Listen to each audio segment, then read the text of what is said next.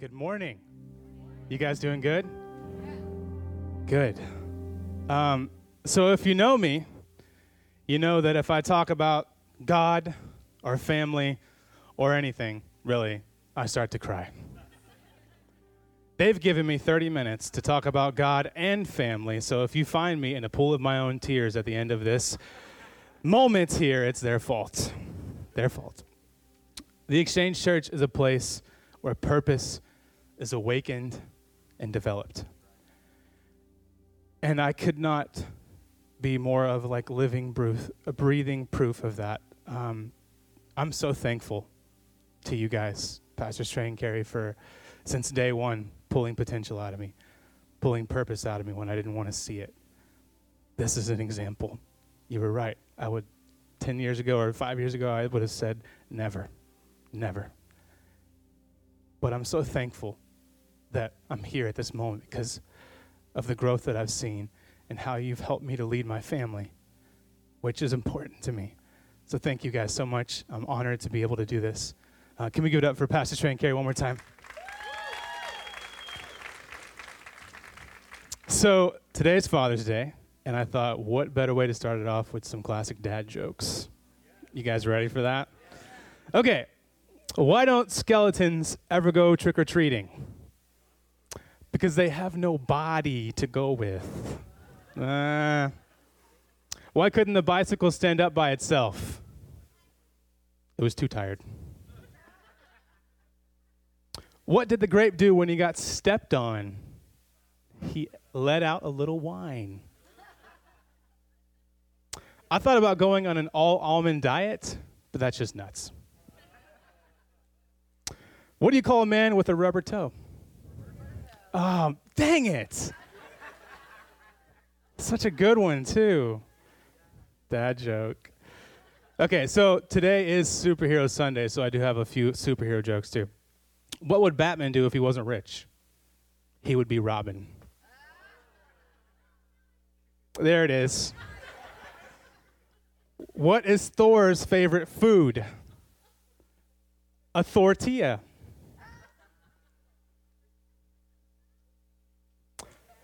I went to the DVD store, rental store, and asked if I could have Batman Forever. The guy said, no, just 24 hours like the others. That's it. I'm done. I, I promise.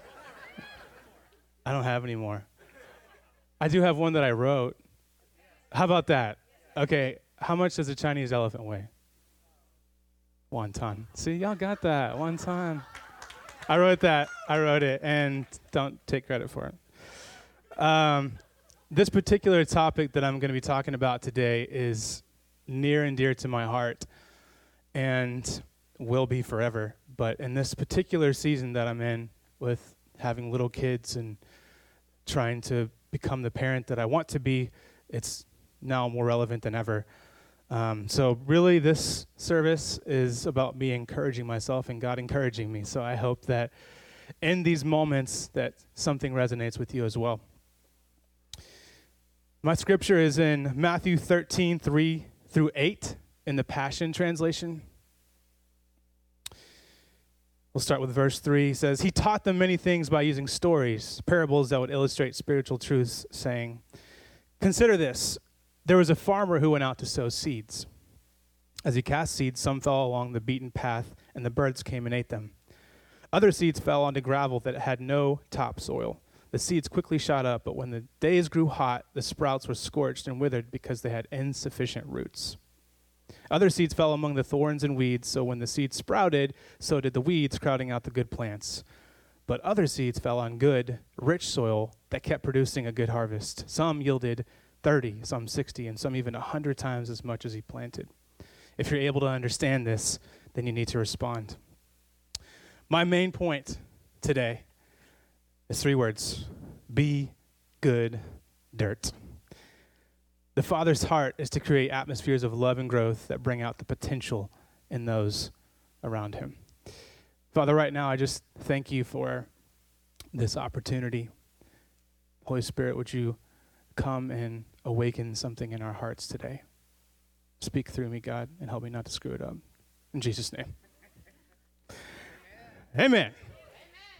We got this. All right. What is good dirt? How do you know if you're good dirt? Well, I'd say it's, it's pretty simple. Good dirt cannot help but initiate growth. I'd ask myself the questions Do the people closest to me produce fruit when they're around me?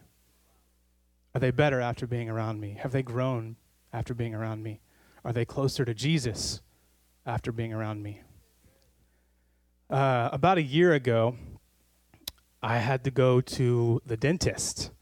And um, I tried to avoid the dentist at all costs. Ironically, it was that thing that got me in the predicament of last year where I had to go to the dentist. I had to get a root canal done. Um, yeah, uh, it was it was fun, and uh, I had my appointment set for 8:30 in the morning on a Monday morning. That was stupid. I don't know why I started off my week like that. Um, and so I'm driving to the appointment, asking God if this cup can please pass. Let it happen. Didn't work. It's like you're an idiot. You need to take care of your teeth. Um, so I get to the appointment. I walk in the door and I'm greeted by these two ladies who say, Hi, welcome to Premier Dental. How can we brighten your smile today? And I look at them and I say, Shut up. I know what you're doing. Stop, stop. And so I, I, walk up to the desk and they're like, When's your appointment? What's your name? I tell them all that information. And they're like, Okay, great. Go ahead and sit down. We, you can have a refreshment. We'll be with you in just a second. So I go and sit down in the chair that I think is made exactly for my butt because it's so comfortable.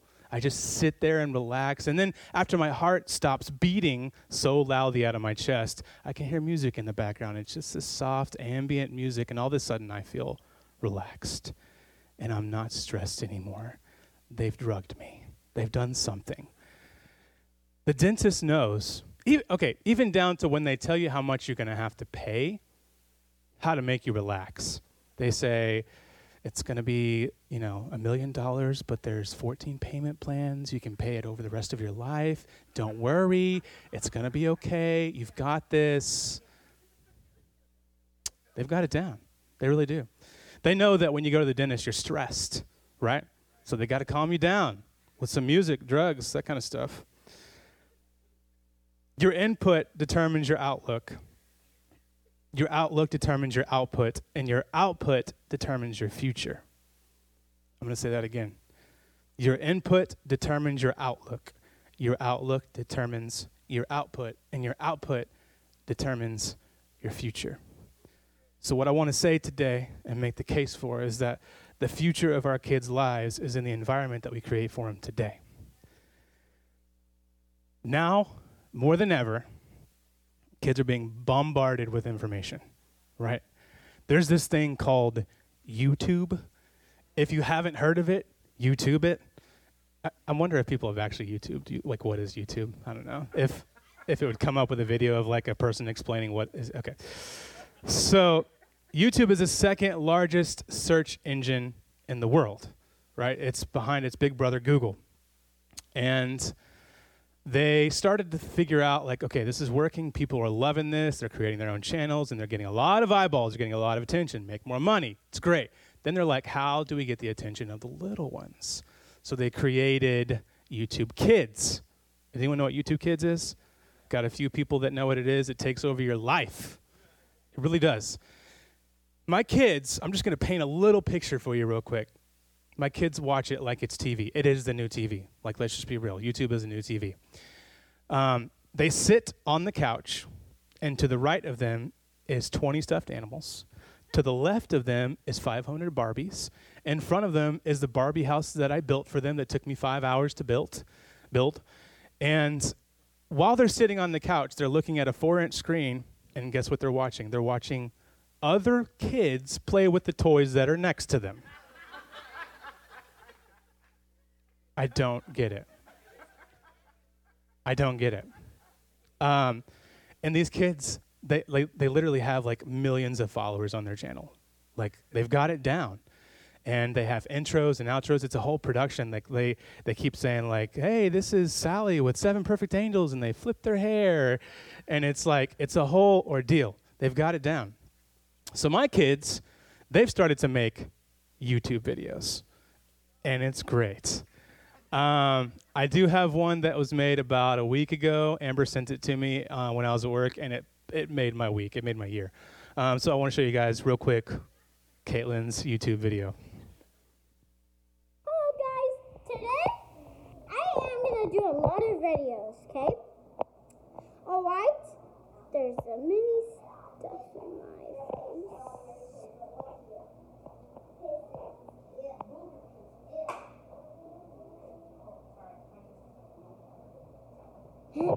So today I am gonna do today I am gonna do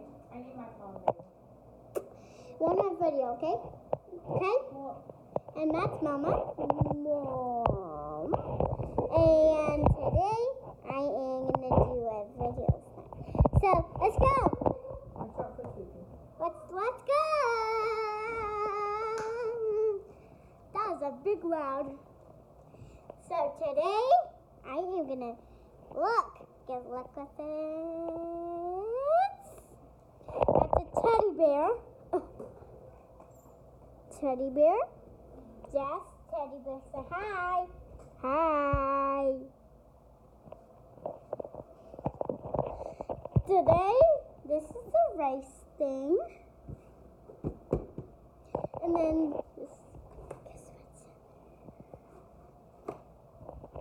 then I don't know what it is. Listen. So thank you for watching my video and subscribe channel. See you next time. Bye. Why are you still on? So today, huh, we'll press the door.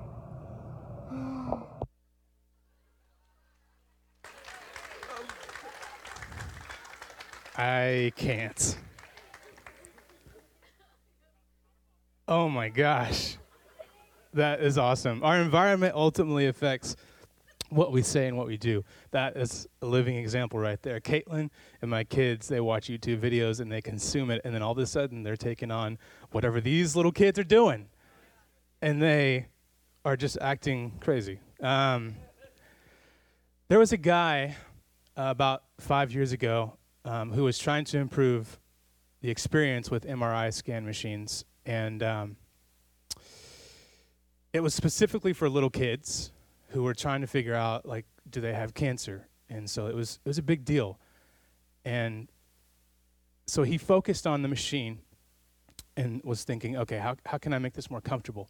So he designed and, and built a prototype and made the process faster. Um, and so then he, he had people come in and, and test it, and he watched and observed these families come in. The problem was it had the same result. This, the kids were still scared out of their mind. They didn't want to go in this, this room that was completely filled with, you know, white walls and this huge machine. Like, they didn't want to do it. So he realized at that point that it's not the machine that needs to be fixed, it's the environment. When he changed the environment, everything changed. This is what he did. It's brilliant. He took the machine and he made it into a pirate ship. He made a canoe. He made a rocket ship. And then he took the walls and he made it like you're like walking through space. Cardboard figures up and everything. Like it was incredible. And all of a sudden, the kids were not afraid anymore. Our environment matters. I want to tell you today that your dirt matters. Your dirt matters. So if anyone at any point ever tells you you're a piece of dirt, I want you to look at them in the eye, smile real big, and say thank you, because that's the best compliment you can ever receive. Tell somebody you're a piece of dirt.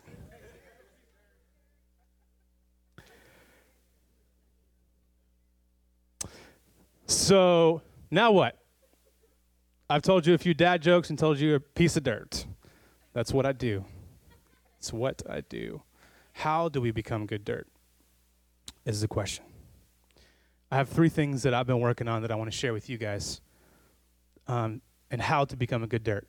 Number one is position yourself as a son or daughter first.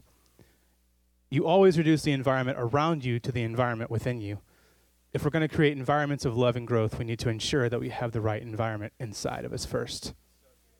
The greatest gift that I can give you today, if I, if anything else, um, if you don't take away anything else, is this: is that you are a son or daughter first, before you're a dad, before you're a mom, before you're a brother, before you're a sister, before you're a CEO, before you're an accountant, before you're a teacher. You are a son or daughter first. That is the foundation of becoming good dirt. You cannot know who or how good the Father is until you position yourself as a son first. And then as you experience who the Father is, you become more like the Father.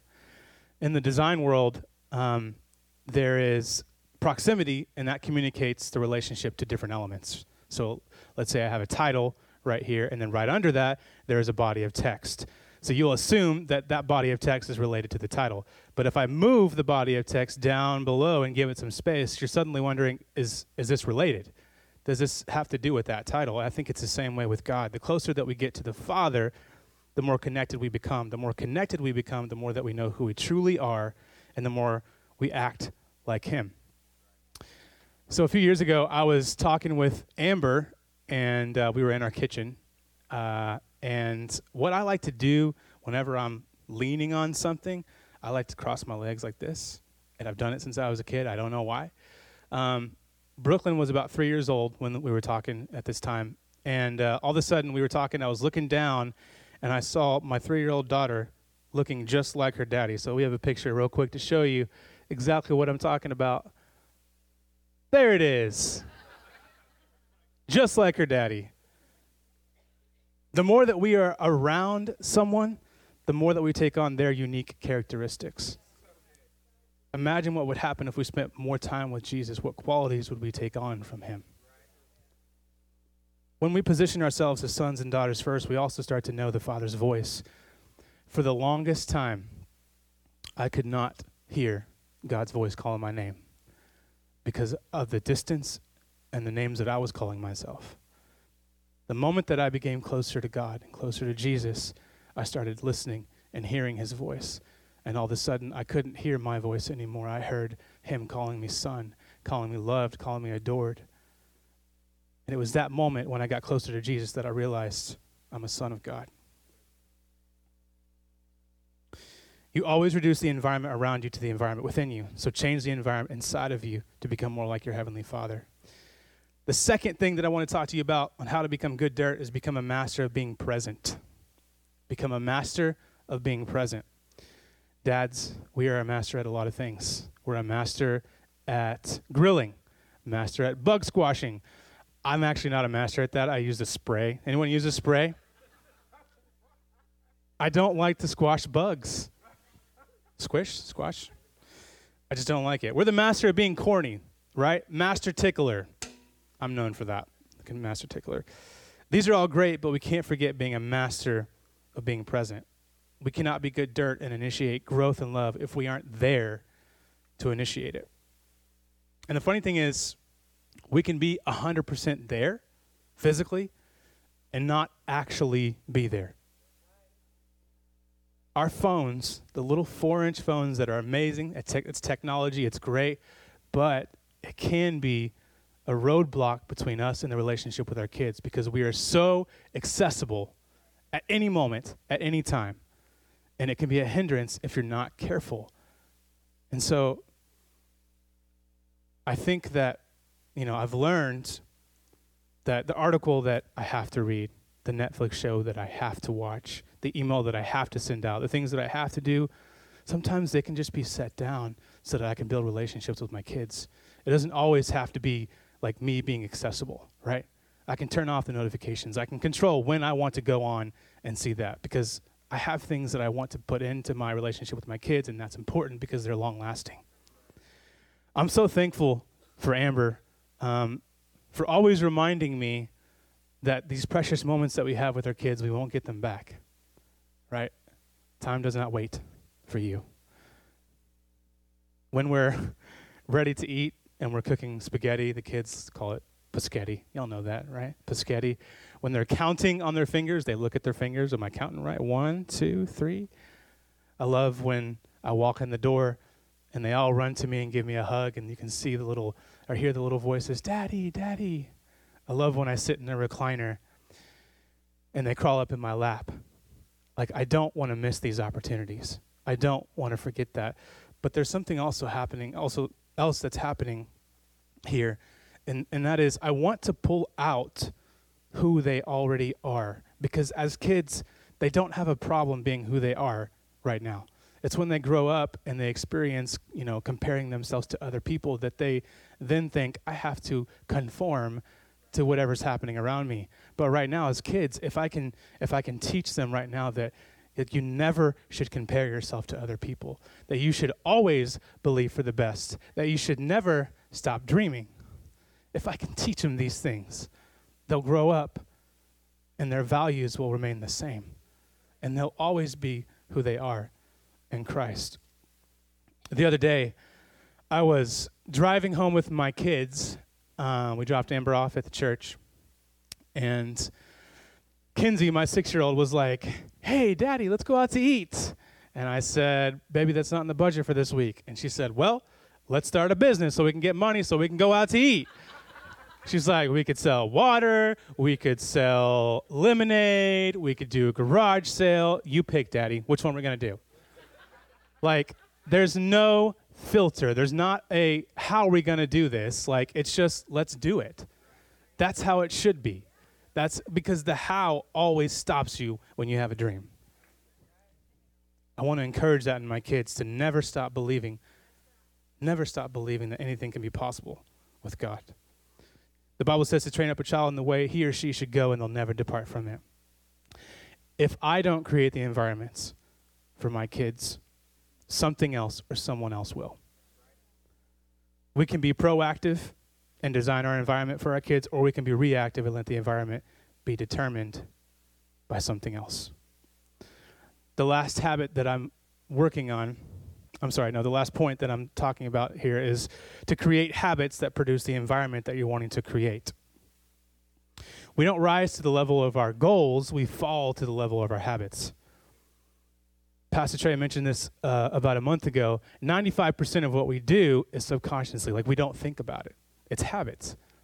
So instead of trying to change the game, let's just use that to our advantage and create habits that are good habits that will form environments for our kids to thrive in. And so, some of these uh, habits that I'm personally working on that I want to share with you uh, number one is to speak life every chance you get. There's a quote from Bob Goff. Brilliant. Um, instead of telling people what they want to hear, we need to tell them who they are. This works every time.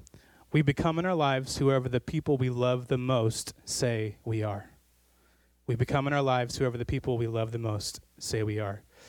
Um, it was about a year ago, I think, and Pastor Trey was talking about um, allowing our spirit to lead us, the benefits of that. Like the spirit is willing, but the flesh is weak, kind of thing. And it was in the context of relationships. So we had this couple come up uh, on stage and sit in chairs facing each other. And uh, we'll just call them Bill and Marge for now. Um, and he was going to try this out. He was going to have Marge repeat to Bill what Pastor Trey was saying. So he was telling Marge, okay, say Bill. And so she said, Bill, I command your spirit. I command your spirit. And she's looking at him with intense eyes. And she said, and he says, to lead your body. And she follows up with, to leave your body. And at that moment, like everybody fell apart. It was, it was amazing. It was awesome. Um, and it was a moment that, like, your words matter. Your words, they matter. Uh, do not tell your husband or your wife or your kids, I command your spirit to leave your body. Don't do that, please. The, the Bible says, I, I have that on recording and I listen to it often because it's so awesome. I don't know why I was recording at that moment, but I just happened to be. Um, the Bible says in Proverbs that there is power of life and death in the very words that we speak. We have the choice life or death. We have the choice. And our words will shape the environment for our kids to either grow or die. I've heard this before and, and I love it, um, and I'll say it over and over and over again. In the history of God, He's never made a table or a chair. God makes trees, and He gives us the brain to imagine what we can do with these trees. So we need to take the trees, our kids, and imagine who they can be, and then speak that over them every single day. The second habit that I'm working on is seek first to understand before you're understood. This one is, I'm working on this one, and God's working on me big time on this one. Proverbs 14 29 says, When your heart overflows with understanding, you'll be very slow to get angry. But if you have a quick temper, your impatience will be quickly seen by all. There was a, a man on a train on a Sunday morning. It was a quiet Sunday morning. And he was, there was a few other people. There was a, a guy taking a nap, and the other guy was reading. Um, and at the next stop, a man and his kids got on the train. And the peaceful environment that was there had left. Um, it was like an Ozzy Osbourne concert. Like it was crazy, loud, chaotic. The kids were uncontrollable. And the guy's sitting there looking at his father, at the father, because the father's just sitting there. He's not doing anything about it. He's just sitting there. And he's wondering, wh- like, why isn't he controlling his kids? What, what's going on? So he walks up to the, the father and he says, why aren't you controlling your kids? Can, can you control your kids? And softly, the father looks up at him and says, Normally I would, but I just realized and learned that my wife and their mother had died nearly an hour ago. And in that moment, there was a, a paradigm shift. Perspective changed. And that's the power of seeking first to understand before you're understood. The Bible says that the spirit is willing, but the flesh is weak. Our natural instinct is to make sure that we're understood first, but this is completely backwards. Our flesh is selfish, but as we know, the kingdom of God is others focused. Something that I've been doing lately is figuring out what is it, like, what are my triggers when I'm overly selfish? And I've noticed that when I'm tired, like, it comes out. And I'm not, like, I'm irrational. I don't even listen to my kids. I'm like, I don't even allow them to, to like say what was going on. Like, if I turn up the sensitivity to my triggers and realize, okay, I'm tired and I need to know that that is a trigger for me, I have to, I have to be able to be more sensitive to their needs and really try to seek first to understand before I'm understood. So I would encourage you guys to write down. Is it, is it when you're hungry? Is it when you're tired? It could be something as simple as that, or it could be when you're around a lot of people. Like, whatever it is, take note of it so that you can be prepared for it in the future. The final habit that I've been working on is surround yourself with people who have the Father's heart.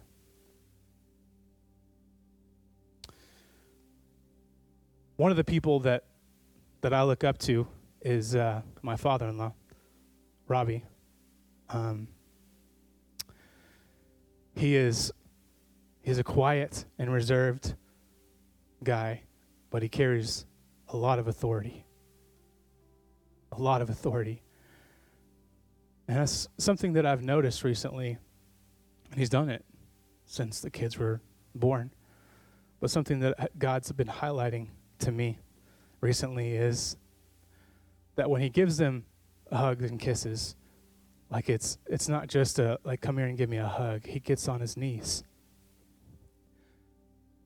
And at the moment he gets on his knees, he becomes approachable. He creates the environment of love and growth just by doing that simple thing. And I want my life to look like that. I want my life to be focused on creating environments whatever that may look like. I live with five girls in my house. Four of them are my daughters, just to be clear. We're not that kind of family, not that kind of house. I tell people every day, not every day, but I tell people that I'm slowly turning into a girl. It's happening. I am surrounded by sparkles. I live in pink, hot pink, soft pink, baby pink, magenta pink. I don't know. I live in pink. I play Barbie with my kids when we have a kin. I play Barbie. They want me to play Barbie. Daddy, you play Barbie. You don't want me to play Ken? You, you okay. I'll be Barbie. Tea parties. I don't know how many times I've had makeup put on me and my nails painted. I may have cross dressed a few times on purpose.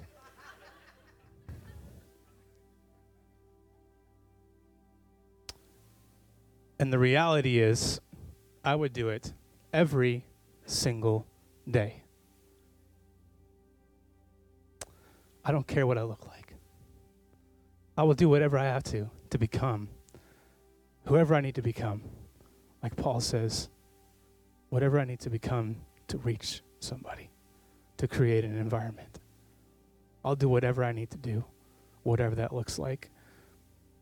And as I'm closing today, my question to you is Are you willing to become whatever you need to become to create the environment of love and growth? Are you willing to become like a child again so that you can truly know the Father's love?